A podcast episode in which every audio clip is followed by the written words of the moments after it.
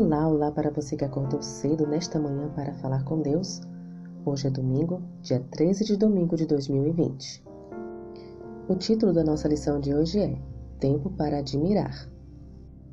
Você já se perguntou por que Deus escolheu nos apresentar dois relatos harmoniosos da criação nos dois primeiros capítulos da Bíblia? Gênesis 1 relata a semana da criação e a maravilha da terra à medida que ela recebia forma e vida, culminando na criação do homem e da mulher no sexto dia. Gênesis 2 considera a mesma história, mas de uma perspectiva diferente, com foco especial no sexto dia.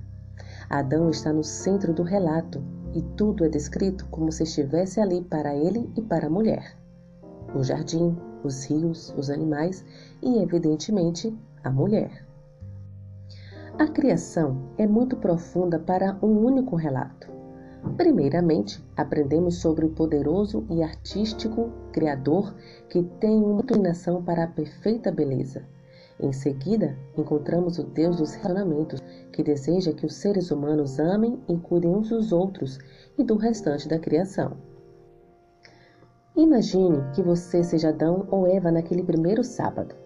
É o seu primeiro dia de vida seu primeiro dia com seu cônjuge e seu primeiro dia com Deus. Um dia de muito aprendizado. Você começa a aprender sobre o Deus que criou tanta beleza. Você fica maravilhado ao ver um elefante e depois uma rã. Cada um deles é uma criatura singular. Você sorri ao ver as travessuras da girafa ou do búfalo.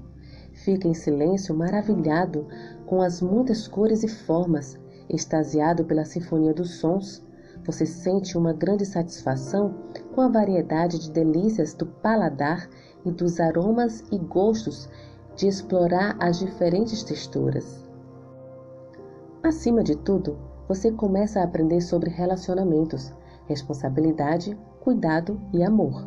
Você experimenta tudo isso com seu Criador e começa a praticar essas coisas com o restante das criaturas. O primeiro sábado não poderia ter sido uma experiência passiva, mas uma oportunidade de se concentrar no Criador e na criação. Era hora de se surpreender. Nesta semana, liste as oportunidades de aprendizado que Adão e Eva tiveram no primeiro sábado. Eles seriam relevantes hoje, mesmo que de forma diferente, e poderiam enriquecer seus dias e seus sábados? Com esta reflexão, finalizo a lição de hoje. Que o Senhor te abençoe. Um bom dia.